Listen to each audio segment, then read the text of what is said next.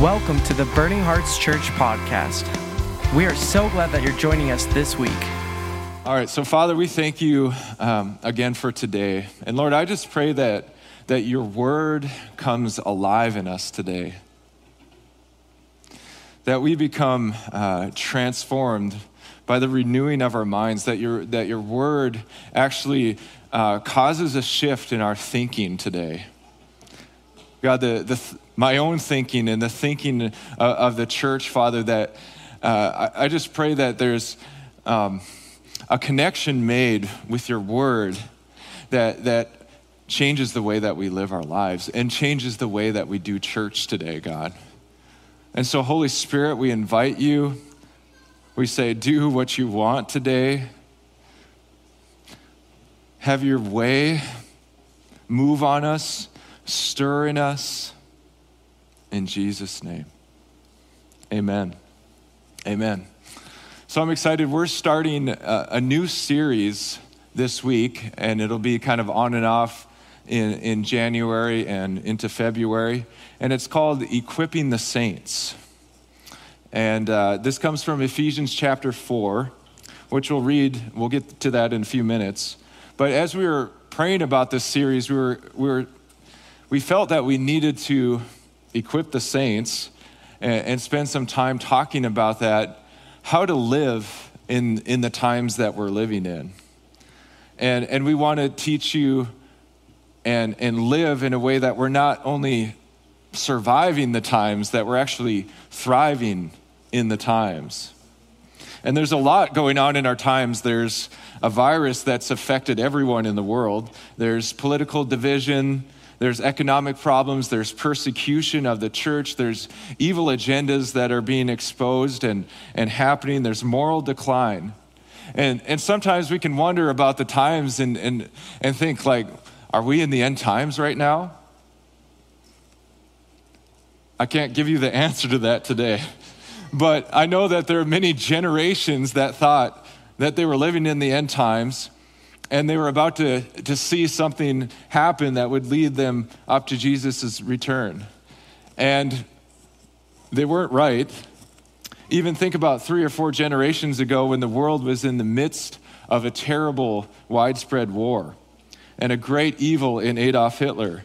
And, and he was, you know, he was trying to exterminate the Jewish people. It's like one of the greatest evils that we've seen in our times. And if I was living then, I would have thought that the end was coming. And I give that example to make really a couple points. The first point is, you know, beware of anyone who predicts or, or prophesies specific years or dates of the second coming of Christ. They didn't read the whole book. Jesus himself said in Matthew 24 36 that only the Father knows the day and the hour when he would come back. Jesus doesn't even know. But secondly, and this is the, the main point I want you to get before we, we launch into what we're talking about, a few verses later, Jesus tells us to be ready. We're supposed to be alert at all times. And I think we can get caught up in trying to read the times that we're living in, and it's important to understand the times. But Jesus' message was this live your life every day as if he was coming back. We should always have an urgency in our hearts to expand the kingdom of God, and it shouldn't depend on what the external circumstances that we're going through. Uh, you know, it shouldn't depend on that. We need to have a daily urgency that, that the kingdom of God, that, that the things that we, we think are supposed to happen when the end times come, they're supposed to happen every day. Okay? Got it? All right. So, what, what are some keys to living in these times? Know who God is, His character, His nature, His works by having an intimate relationship with Him, and then through that relationship with Him, know who you are, know who we are. And today, I really want to talk, you, talk to you about who you are. We're, we're talking about equipping the saints, and, and today we're going to try to answer the question who are the saints? You are the saints. You are the saints. That's the answer. You could go home now, but I want to talk a little bit more. You are God's people, and you have an important assignment. And so let's get to our main scripture passage. It's Ephesians 4, starting in verse 11. And he gave some as apostles, some as prophets, some as evangelists, some as pastors and teachers, for the equipping of the saints for the work of the ministry, for the building up of the body of Christ until we all attain to the unity of the faith and of the knowledge of the Son of God to a mature man, to the measure of the stature which belongs to the fullness of Christ. So we'll pause there for a second. And he gave some as apostles, some as prophets, some as evangelists, some as pastors and teachers for the equipping of the saints, for the work of the ministry, for the building up of the body of Christ and so we'll, we'll really focus on those two verses today, but I want to go on and read because we're going to build in the coming weeks on verses 14 through 16 and beyond. As a result, we are no longer to be children, tossed here and there by waves and carried about by every wind of doctrine, by the tricky, trickery of people, by craftiness and deceitful scheming, but speaking the truth in love.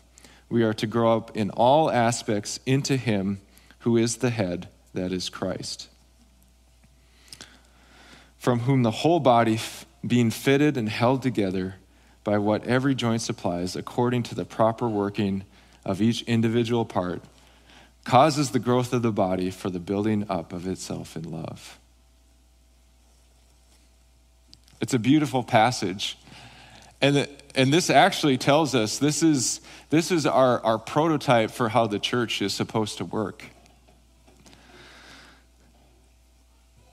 The church is the body of Christ. He is the head, but we are the body. And his design was for those, those five things he mentioned in verse 11 to equip the church, the body, to do the work of the ministry. And I want to talk a little bit about verse 11. Um, and what Paul is giving is, is this description uh, of what's sometimes called the fivefold ministry. And, and I want to tell you these, these five things mentioned apostles, prophets, evangelists, pastors, and teachers. These, these functions are still in need in the church today, and they didn't pass away with the early church. And I want to give you just a really brief description. I don't have time to, to give a, a full teaching on this right now. But, but these, these functions that you might call them, these, these anointings, uh, the apostle, you know, it basically means one who is sent. And it was a Roman term to describe a special envoy that was to go to conquer territories and transform it into part of the, the Roman Empire. Apostles are sent and they send, and they move with power and authority, and they teach others to do the same. A prophet is someone who hears from God and speaks it, often directionally for a group, and raise up a body, raises up a company in, in the ability to hear God.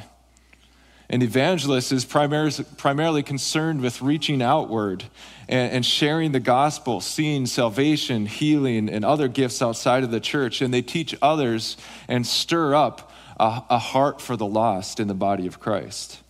A pastor is one who cares for a body of believers, making sure that they are whole and equipped. Think of how a shepherd cares for their sheep. And a teacher, one who teaches, often has a, a revelatory gifting pertaining to the Word of God and, and, is able to unlock it for other people and explain, uh, explain things in, in ways that are easy to consume. These, these five things are also called the gifts of Christ. If you go back to verse 7, um, in Ephesians 4. It says, But to each one of us grace was given, given according to the measure of Christ's gift. Therefore, it says, When he ascended on high, he led captive the captives, and he gave gifts to people. And then it, it goes on, there's a slight side note. And then he starts saying he gave some as apostles, some as prophets, some evangelists, some as pastors and teachers. And, the, and, and what is the point? The point is that these functions or these anointings are gifts from Jesus for equipping the saints to do the work, work of the ministry and to build up the body of Christ. And, and sometimes in certain Christian circles, we can get caught up um, in these things. And, and I personally don't believe they're meant to be these titles that we require people to say before our names or anything like that. In fact, I would ask you to beware of anyone who requires them, uh, requires that title be, to be said before their name or, or has self appointed themselves with one of these titles. We need to honor people and their giftings, but not glorify them. And my point is, is that Jesus is the great apostle. Jesus is the great prophet. Jesus is the great evangelist. Jesus is the great pastor, the great teacher. And, and what he did as his gift, he, he, he divided himself up and gave it as a gift to the church. A healthy church will have all of these functions represented in its leadership because they're needed for the body of Christ to be whole. All right? Does that make sense? Okay, so who are the saints? We're going to move on. So, who are the saints? We're going to talk about a few different aspects of, of who you are, the saints. Saint is the Greek word hagios, and it means God's people, simply, or holy ones, ones that are set apart. And I think the first thing that can trip us up in thinking about ourselves as, as saints is that we believe that we are sinners and not saints. And there's this old phrase that you've probably heard before uh, oh, I'm just a sinner saved by grace. No, actually, you were a sinner right? You were a sinner. Now you're a new creation in Christ Jesus. 2 Corinthians 5:17 tells us that we are a new creation in Christ Jesus. I mean, why do you think you have to be born again? It's because your old nature as a sinner is dead. And your new it died with Jesus on the cross and your and your new nature is as a saint. Your new nature is holy. Your new nature is as the righteousness of God. And that's what baptism represents. If you read Romans 6, it's like we, we died with Christ to our old nature, and our new nature is alive. In fact, I think sometimes, this is just my opinion, that believing and living as it is your nature to sin actually dishonors what Jesus did on the cross. Your righteousness is part of his reward. 1 John 3 6 through 9 says, No one who lives in him keeps on sinning. No one who continues to sin has either seen him or known him. Dear children, do not let anyone lead you astray. The one who does what is right is righteous, just as he is righteous. The one who does what is sinful is of the devil, because the devil has been sinning from the beginning. The reason the Son of God appeared was to destroy the devil's work, that is, to destroy sin. No one who is born of God will continue to sin because God's seed remains in them. They cannot go on sinning because they have been born of God. So your nature is not that of a sin nature anymore. You know, sin entered the world through Adam and Eve's sin. And Jesus came and gave us a new nature. You know, some of you, if you're, you're familiar with Romans chapter 7, and, and Paul goes on this kind of confusing thing where he said, Well, I, I don't do what I want to do, and I want to do, or I don't do what I want to do.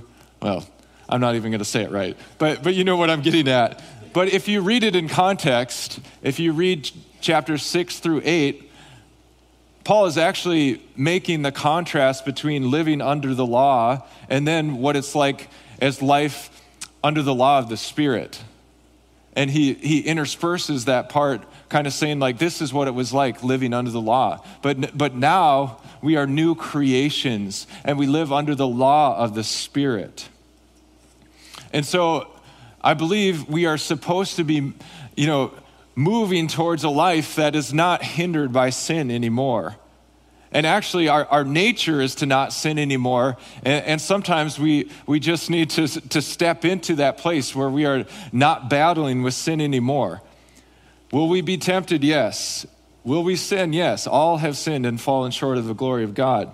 But do we go through sanctification? Yes. But the, and the Bible tells us we need to hate what is evil and cling to what is good in Romans 8 12 and 13 says, Therefore, brothers and sisters, we have an obligation, but is not to the flesh, to live according to it. If you live according to the flesh, you will die. But if by the Spirit, and we all have the Spirit living inside of us, you put death to the misdeeds of the body, you will live. By the Spirit, we can overcome sin. And Jesus has, all, has already overcome sin for all time. So, how do we do this? What do we do? We need to we need to understand this in our minds, but we need to understand it in our hearts and, and live and believe that our nature is not to sin. And we are to run Run from sin, flee from sin, flee from sexual immorality, impurity, debauchery, idolatry, witchcraft, hatred, discord, jealousy, fits of rage, selfish ambition, dissensions, factions, and en- envy, drunkenness, orgies. That's one of the lists from Galatians 5. There's other lists in the Bible. We are to flee from sin, but it is not our nature to live in it anymore. It's not our nature. And we need to get that. And if we can if we can get to a place where we live in victory over sin because he has given us victory, we can become less inwardly focused. That's one of, you know, the wages of sin is death, but another another problem with sin is it causes us to be in, inwardly focused and we're, keep, we're continuing to battle, we're continuing to fight. But if we can be free from it, it allows us to start focusing on the work of the ministry. Okay? All right, so I, I'm going to transition. So we are saint, we are not sinners. The Bible also talks about another aspect of, of, of, being a saint, and that is that we are priests. I found an interesting passage when I was reading Jeremiah uh, a couple weeks ago. This is Jeremiah 33, starting in verse 17. For this is what the Lord says David will never fail to have a man to sit on the throne of Israel nor will the Levitical priests ever fail to have a man to stand before me continually to offer burnt offerings, to burn grain offerings, and to present sacrifices. So, this was a, a promise that the Lord uh, gave to David's line and to Israel. And then the word of the Lord came to Jeremiah. This is what the Lord says If you can break my covenant with the day and my covenant with the night, so that day and night no longer come at their appointed time, then my covenant with David, my servant, and my covenant with the Levites who are priests ministering before me can be broken, and David will no longer have a descendant to reign on his throne. And that's it, those verses can be kind of confusing, but it's like a rhetorical question that, that the Lord is saying is like, hey, basically what he's saying, you can't, you can't cause, you know, the sun to change. You can't cause when the moon comes out to change and no, no more can you cause my covenant to be broken that I've spoken. And so, what is his promise? It's in verse 22. It's like he's expanding the promise that he gave to David's line and to Israel. I will make the descendants of David my servant, and the Levites who minister before me as countless as the stars in the sky, and as measureless as the sands on the seashore. What he's saying right there, he's talking about us. That through Jesus, we have become kings. We'll talk about that a little bit, and priests. They become as measureless as the sand on the seashore. We are now part of the priesthood.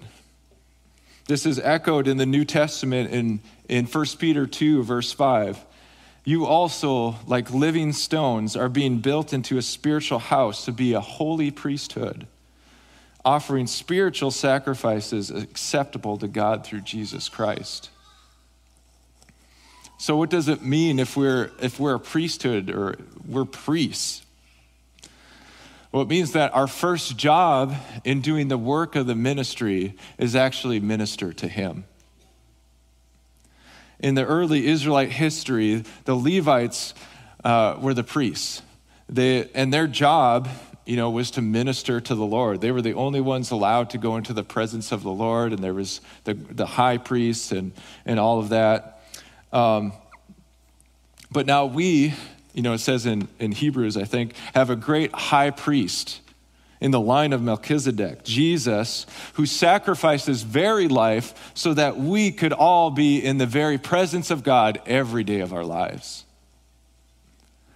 And if you haven't experienced that, if, if you're like, I don't know what it means to be in the presence of God, I want to I want to challenge you right now to start seeking Him, even as you're sitting here. And I feel like He's gonna He's gonna answer your prayer. That you're actually gonna understand the feeling and, and the knowledge of being in His presence, because Jesus made a way for us to do that. We, we can boldly go before the throne, throne of grace. Step into his presence, minister before the Lord. That is our first job in doing the work of the ministry.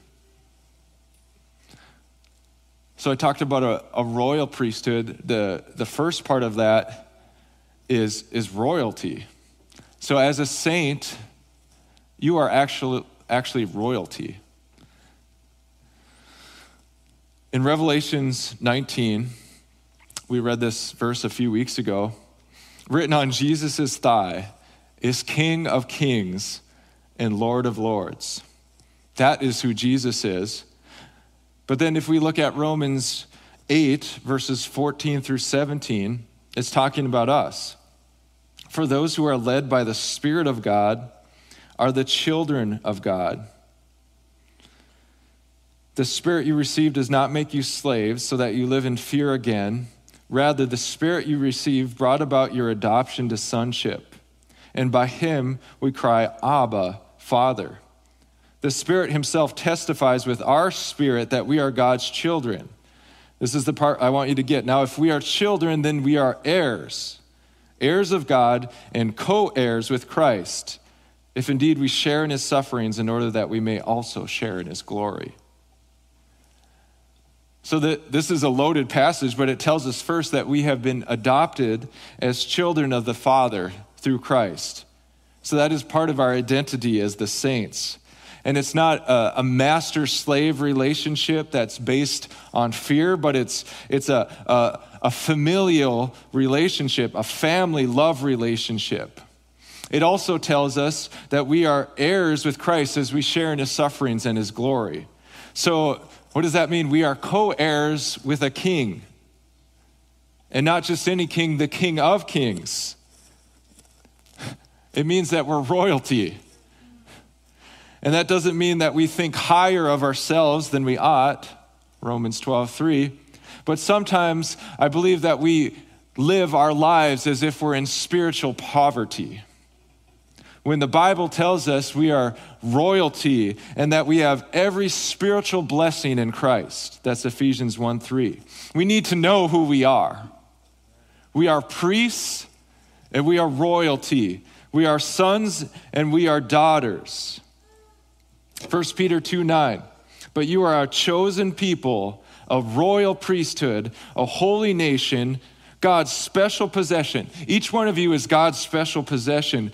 As a whole, we are God's special uh, possession, a royal priesthood, a holy nation, that you would declare the praises of him who called you out of darkness into his wonderful light. Let me say it again. You are sons and daughters. You are co heirs. You are royalty. You are priests. You are the bride. You are seated in heavenly places in Christ Jesus. We need to know who we are so that we can do the work of the ministry. And as a pastor, this probably sounds funny, But my job is not to do the work of the ministry. My job is to equip each one of you to do the work of the ministry. I'll do some math for you. Let's put it this way there's, there's four pastors on our staff, right? And to make it easy, say there's 400 people that are, are part of our church. That's a 1 to 100 ratio, right? And I don't know about you, but I know I can't do a good job in ministry to 100 people. And that's, that's just like considering inside the church, not even like all the people outside of the church that we should be doing ministry um, to. And so you all are ministers. You all have a ministry. You are all saints. And I think I think a dramatic shift needs to occur in the way that we do church across the body of Christ and even in this church. It should be a place where we come together, where we worship, where we get in His presence, where we get whole and we get equipped so that we can all go out and do the work of the ministry. Church has become a place of consumption, and in some places, a place of entertainment instead of a place of encounter. This is why there's churches all across the United States, sometimes competing for the same group of people, and people are just moving from church to church to see whoever has the best programs or the, the best media or the best lighting or the best experience. And they're just trying to draw people's in, people in when Jesus' command was to go. We all need to go. And I think, I think we're on a journey of figuring out what church is supposed to look like in 2022. And I think it needs to change. And that starts with me, but it starts with you. And so if you feel like you need permission, here it is. You can all do the ministry. You can all do the ministry. You have my permission as a leader in this church to do the ministry, and it doesn't mean you have to start a a 501c3 or whatever. It means you, you, you do the ministry wherever you're at, in your homes, in your workplaces, in your schools. I'll, I'll talk a little bit more about what the ministry is, but if one of the worship leaders could come up, I think Sopha's back there. If she, if she can't hear me, then we'll just, we'll go with it. Um, the work of the ministry like I mentioned a little bit ago, is ministering to the Lord as a priesthood. That's the first part of our ministry. But the work of the ministry is also to make disciples. Jesus said in the Great Commission in Matthew 28 to go Baptize them in the name of the Father, the Son, and the Holy Spirit, and to teach them to obey everything I've commanded you. That's part of making disciples. When he commissioned the disciples, he said, Heal the sick, cast out demons, announce the kingdom of God. So, disciples live lives of righteousness. You know, some of the things that Jesus commanded us, if you go to like Matthew chapter 6 and the Sermon of the Mount, he, he taught us how to live our lives. That's part of discipleship. It's lives of righteousness. Disciples are also have live lives of service. Jesus said to, to notice, to serve the poor who are around you. But Jesus also in his commission said that disciples are ones who move in power. Again, they heal the sick, they cast out demons, and they announce the kingdom of God. Disciples are ones of righteousness, service, and power, and disciples are ministers of reconciliation. That is the work of the ministry to actually reconcile people to the Father. That is all of our jobs is to go out and to reconcile people through all of these things, through ministering to the Lord, through right living, through service, and through the power of the Holy Spirit. This is the work of the ministry. And I think we need to reorient our lives to live around those things. And I don't know what it looks like for each of you in a practical sense. I wish I could give you the three keys to, to doing the work of the ministry for your life. But I think that's actually wouldn't be doing you a good service. That's the besides the point. Uh, the point is for you to connect with the Holy Spirit and find out what the ministry is that He's called you to do.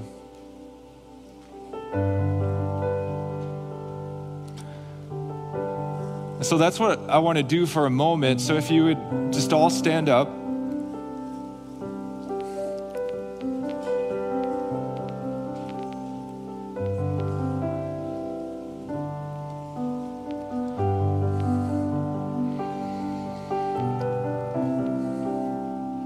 I just want you to take a few minutes and ask the Lord, What is my ministry? Who are the people that I'm ministering to? Where have I missed it, God? And where are you leading me? So just do that right now.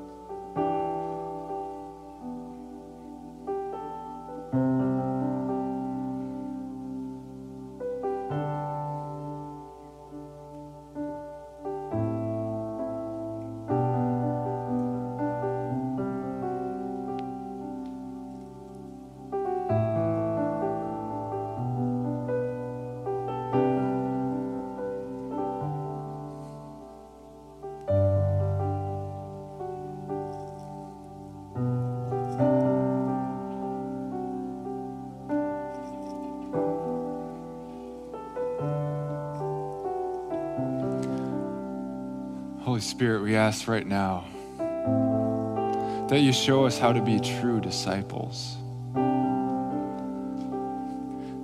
That you show us how to do the work of the ministry. That you show us how to live lives of righteousness, how you, that you show us how to live rightly before you in your presence, and so that as we go, we become ambassadors. And God, I pray specifically for every person in this room that you show them their ministry, that you show them how to be ministers of reconciliation. Thank you, Jesus. I just feel like maybe there's some in this room that are receiving a heart for the poor that they haven't felt before and that God is calling you to do something to the poor of this city and the poor of this region, and maybe even the poor of the nations.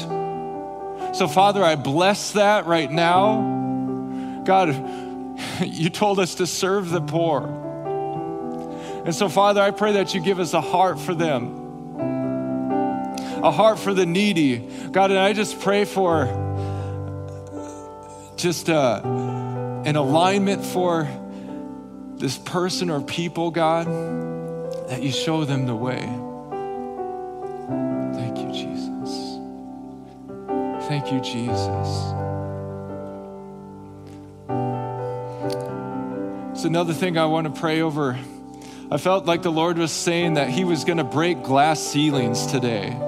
And for those of you who feel like you've been stuck in your walk, that you feel like you've been just pounding and, and, and asking the Lord to, to do something in your life, and you just feel like you've been going through the motions, He wants to break your ceiling today. He wants to take you higher with Him. He wants to move you into a new place. He wants to move you into a place of hearing His voice in greater measure and, and ministering to others in greater measure. So, Father, we pray that you break glass ceilings today in Jesus' name, that you break glass ceilings today in Jesus' name, that people are able to, to grow in you.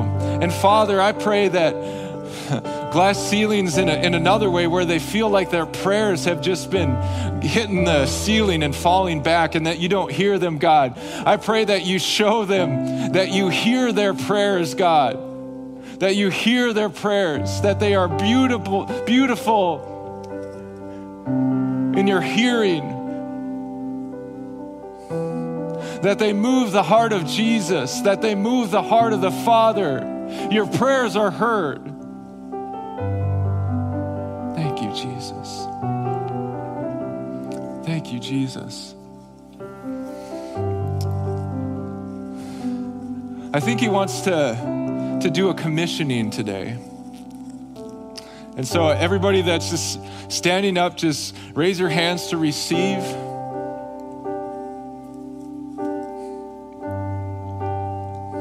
He wants to commission you all as ministers of the gospel.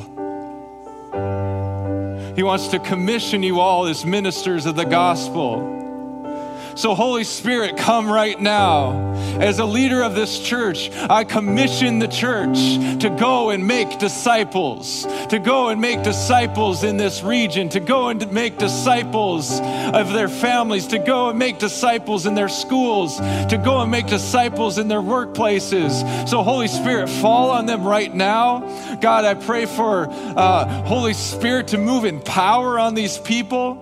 God, I pray for supernatural wisdom and revelation that they may know the hope and the, the riches of their glorious inheritance in Christ Jesus.